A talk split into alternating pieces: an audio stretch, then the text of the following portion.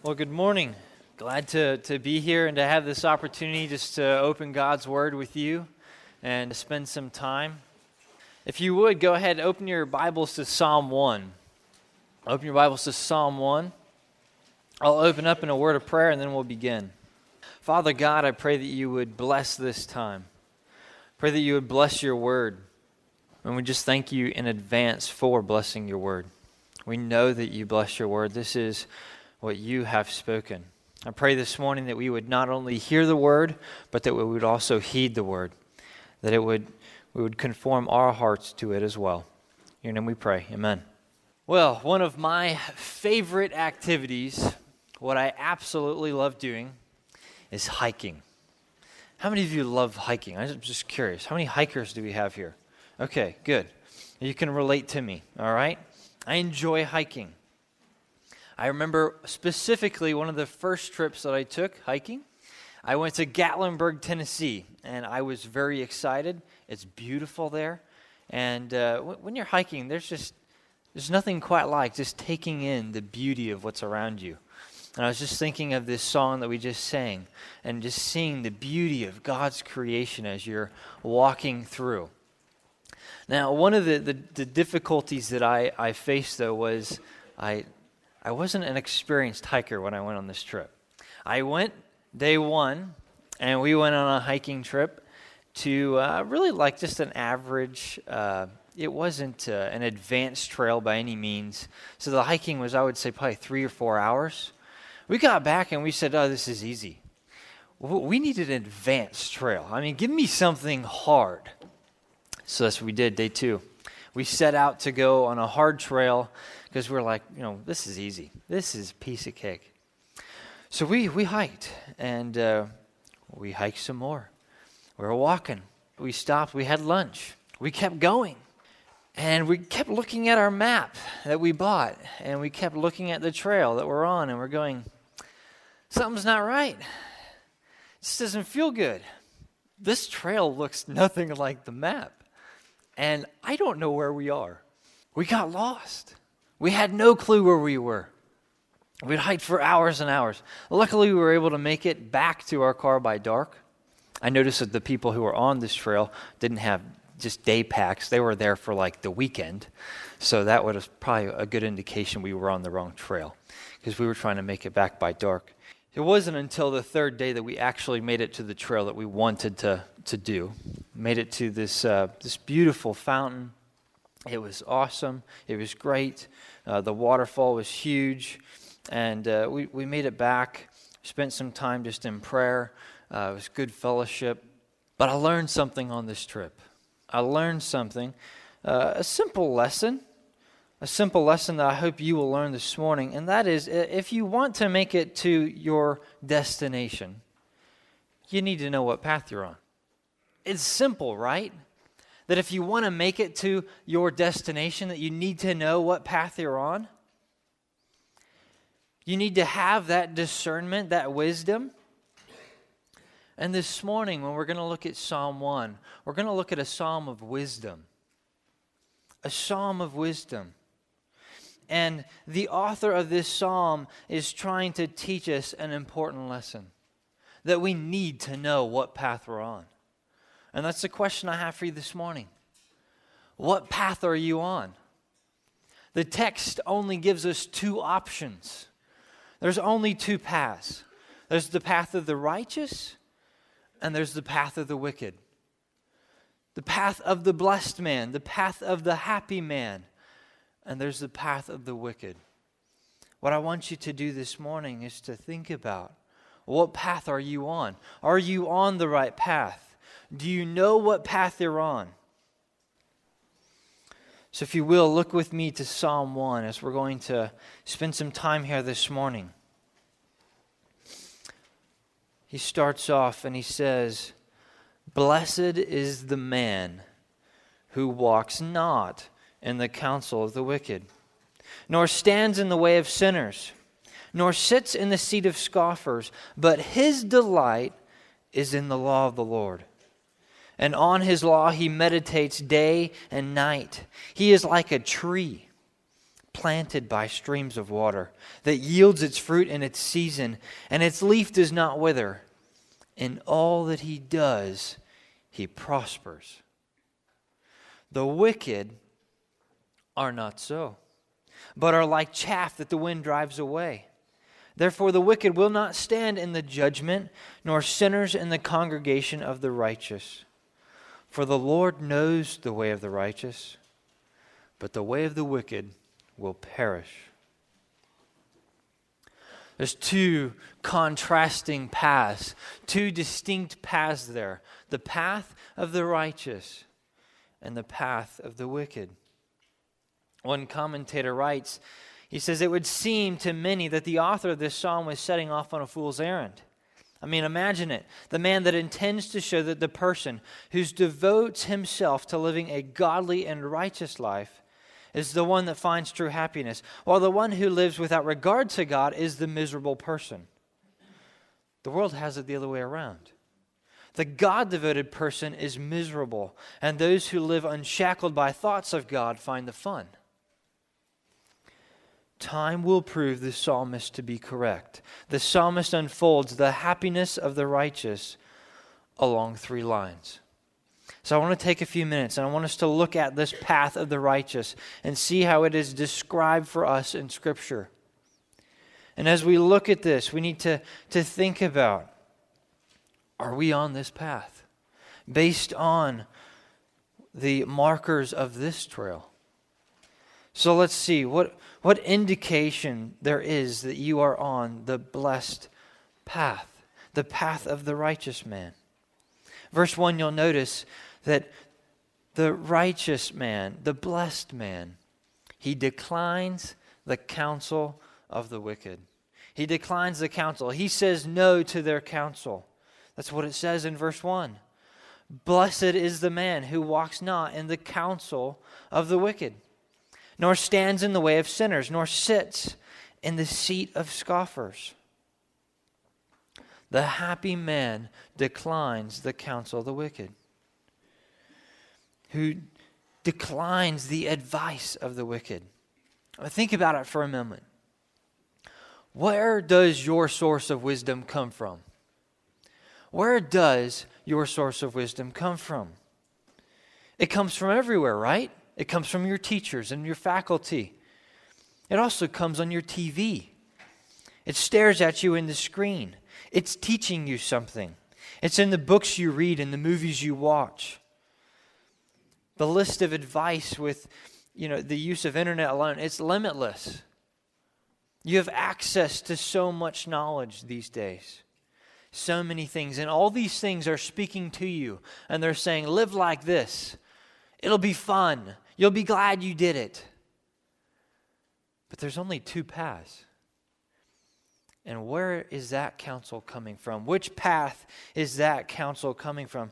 You must be very careful, young people to what you listen to, to whom you seek advice from.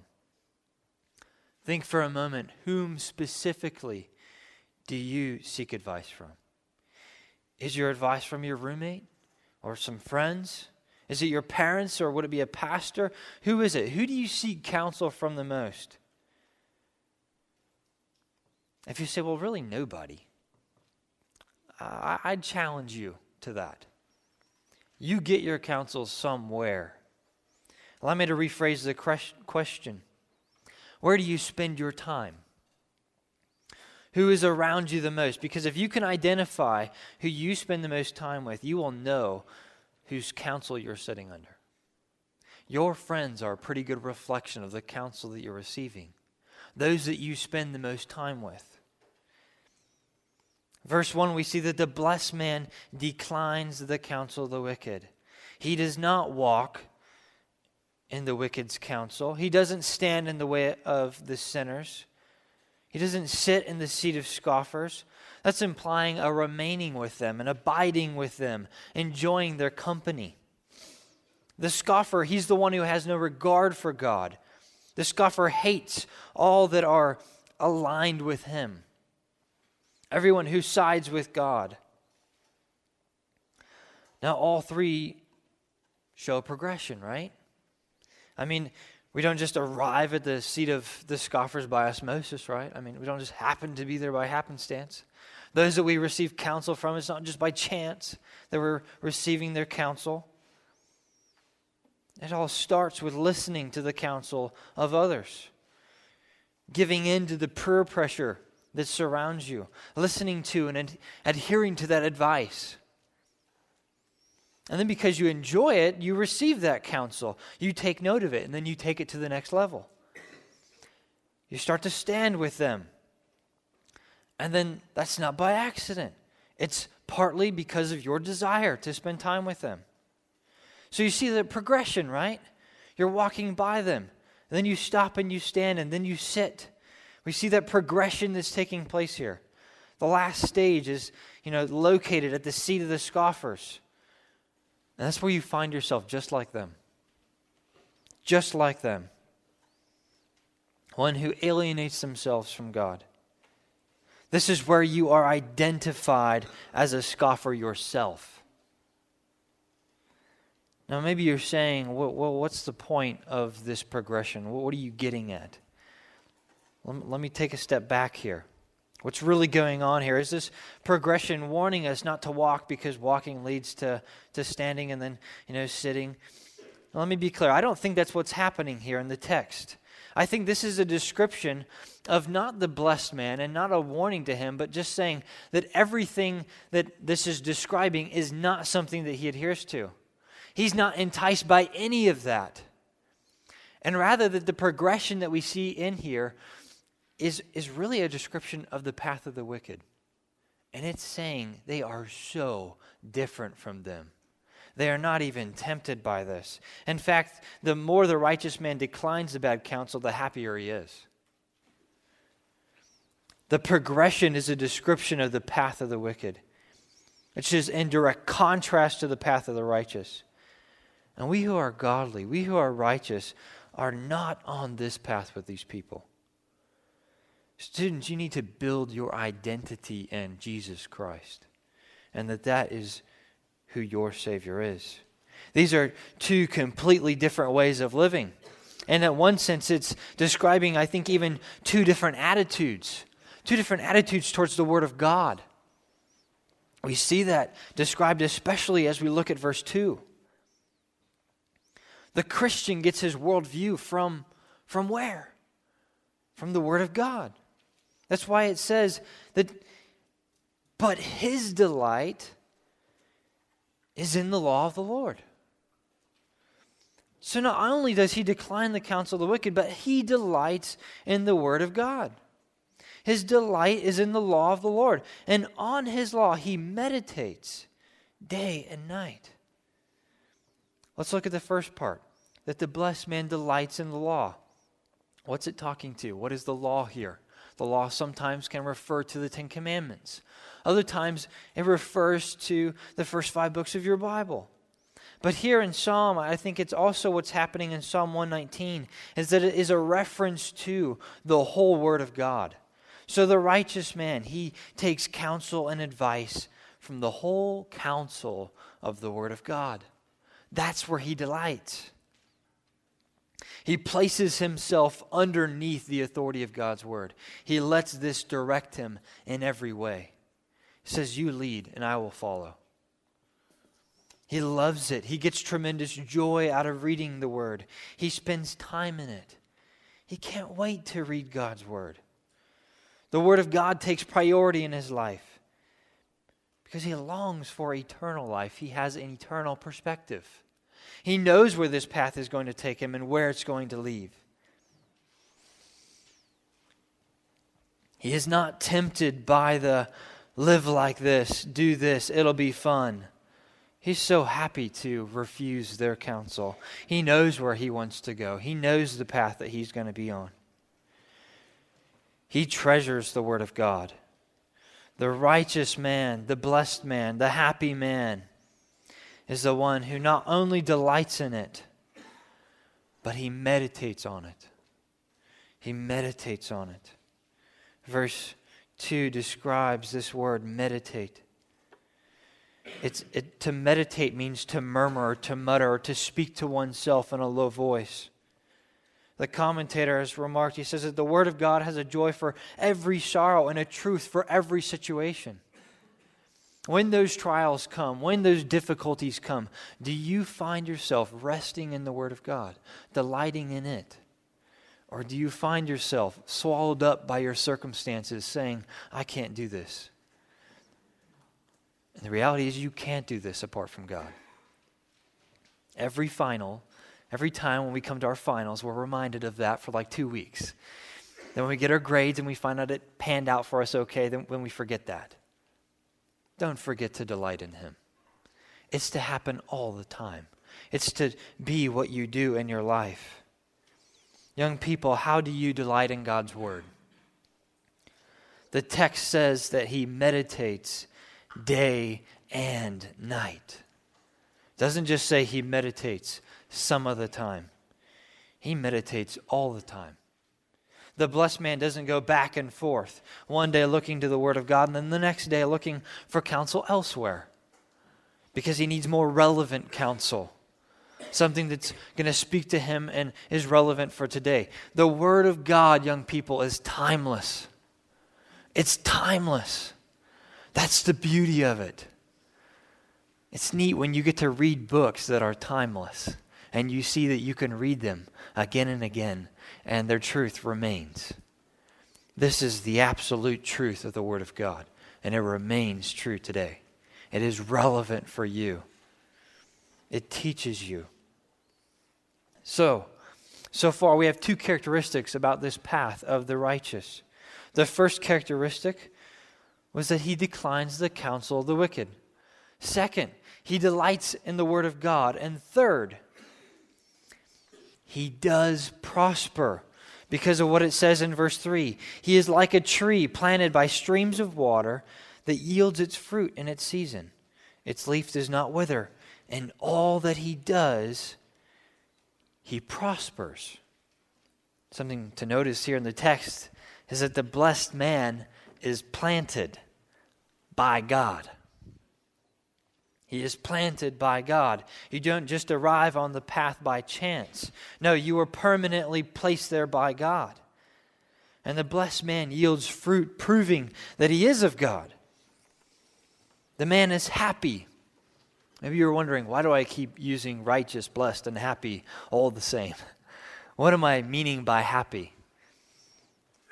What it means is that he's stable, he's fruitful.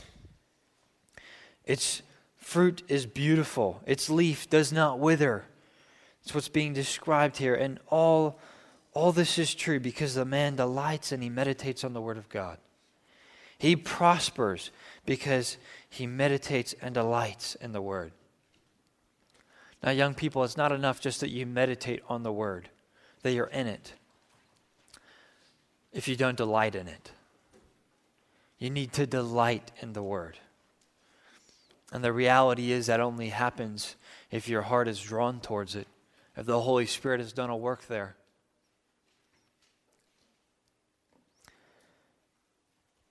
The blessed man delights and meditates on it, allows it to direct him.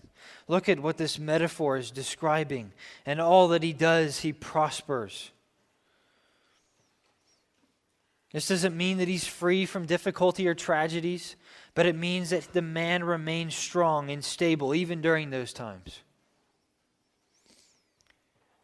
He understands James 1, 2, and 4. To count it all joy, my brothers, when you meet trials of various kinds. For you know that the testing of your faith produces steadfastness, and let steadfastness have its full effect that you may be perfect and complete, lacking in nothing. That is a description of the happy man, the blessed man who delights in the Word of God. He prospers in this way, he is unshakable. Now let's look at this other path. Let's look at the path of the wicked. How are they described? Well, look at verse 4. I want you to see this for your own eyes. Look at verse 4.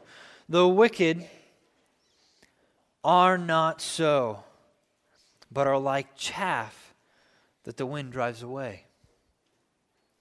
In other words, they fall like chaff. This is a description of what the wicked are like. Notice the translation and how unlike the path of the wicked they are. The path of the righteous is awesome and he's happy.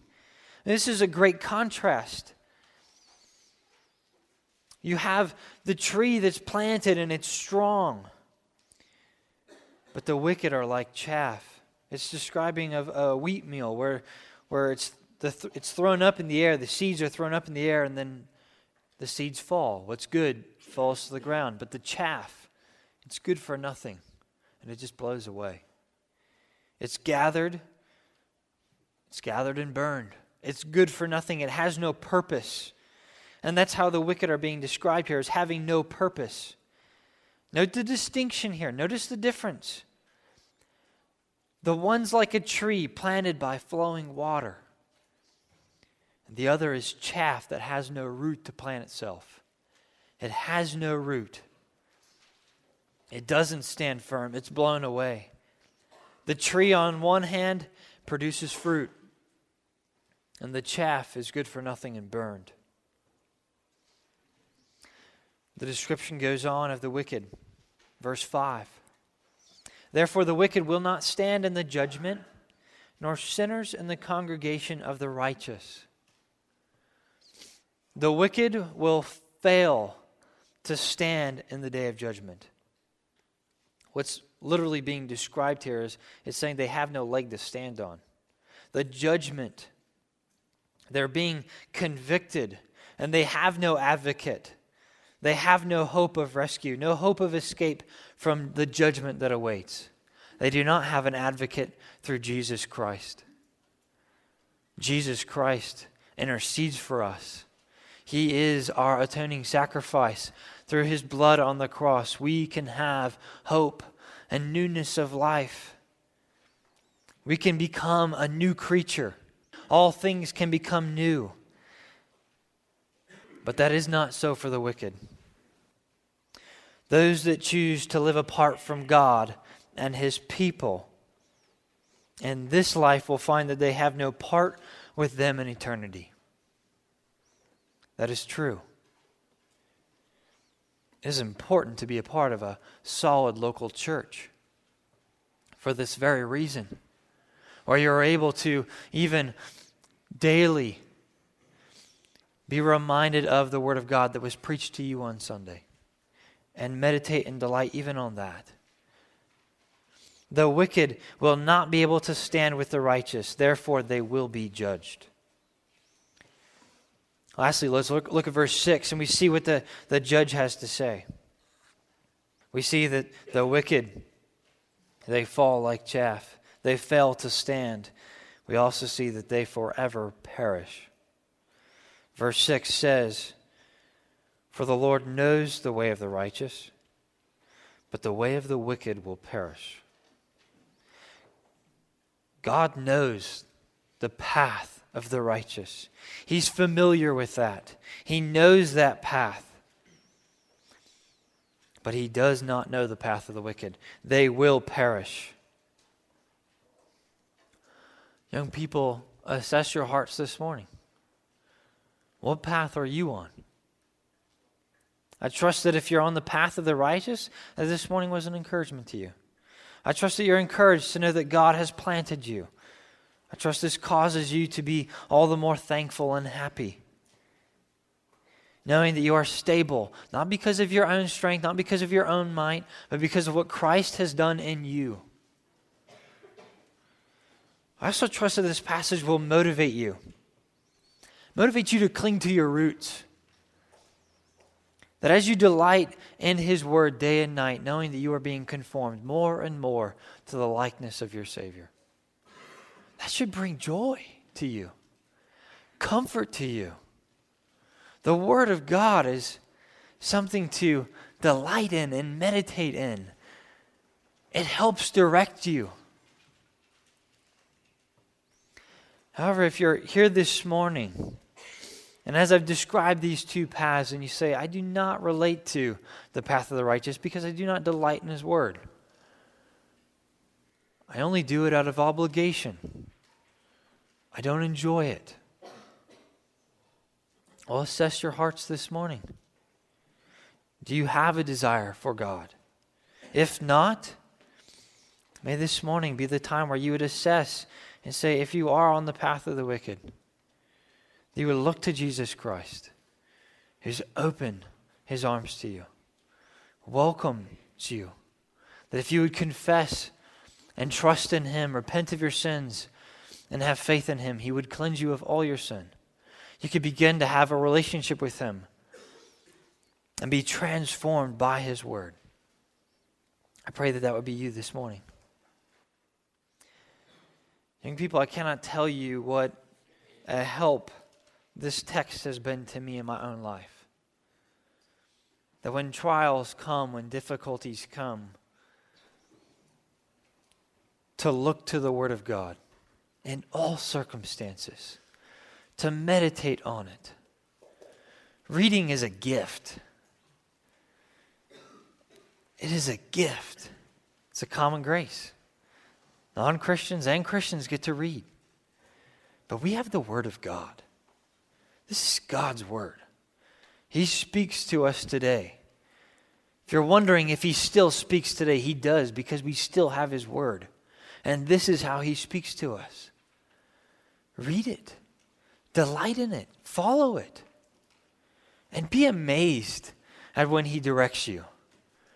Be amazed daily as He helps you through each trial, as you prosper and push through adversity. I trust you will. Let's pray.